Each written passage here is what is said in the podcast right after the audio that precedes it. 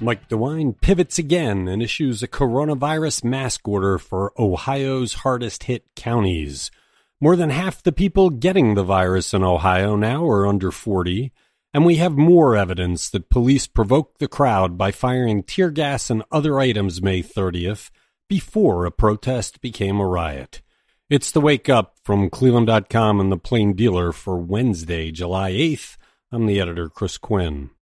Ohio Governor Mike DeWine finally issued a mask mandate Tuesday, not for the whole state, just for seven counties that are the worst hit by the coronavirus, including Cuyahoga County. This was a bit of a departure from what DeWine said last week when he unveiled his county rating system. Then he said he would look to local officials to fight the virus and would assist them with data they need.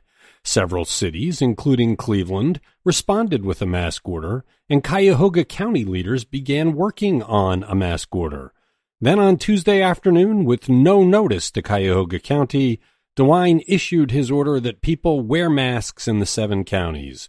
The order is focused on public spaces like restaurants, bars, and stores, and even though DeWine did not work with local authorities before he made his mask order, he will count on local authorities to enforce it.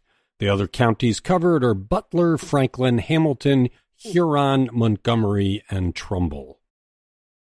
More than half of Ohio residents who developed coronavirus symptoms in the past week are under 40, a change from earlier in the pandemic when most diagnosed cases were among older Ohioans.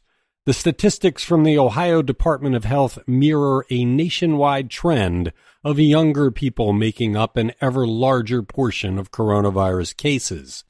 Experts cite a number of factors, including that young people have increased access to testing and are more likely to disregard social distancing measures.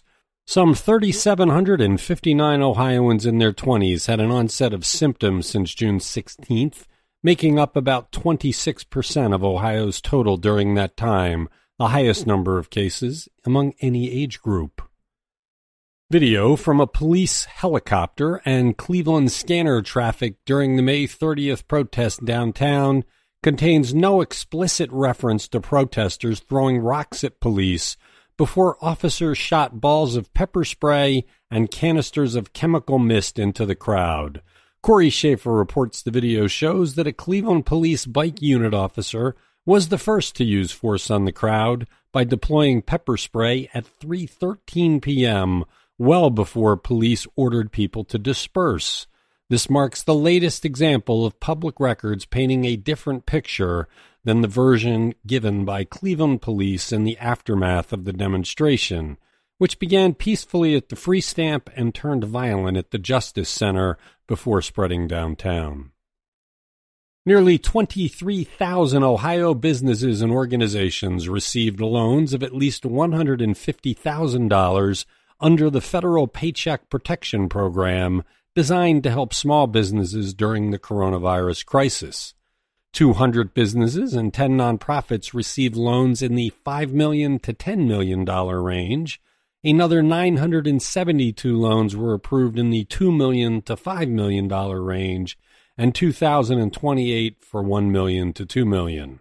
The Ohio Democratic Party is among the recipients, with almost $334,000. Our data guru, Rich Exner, has a searchable database on our website in which you can search by business name or location. U.S. Coast Guard units throughout the Great Lakes reported their busiest Independence Day weekend in at least five years, conducting more than 100 search and rescue cases and saving or assisting more than 300 people throughout the region. Two people drowned on the lakes between July 3rd and July 5th. The Coast Guard rescued two swimmers clinging to the breakwater in Port Huron, Michigan.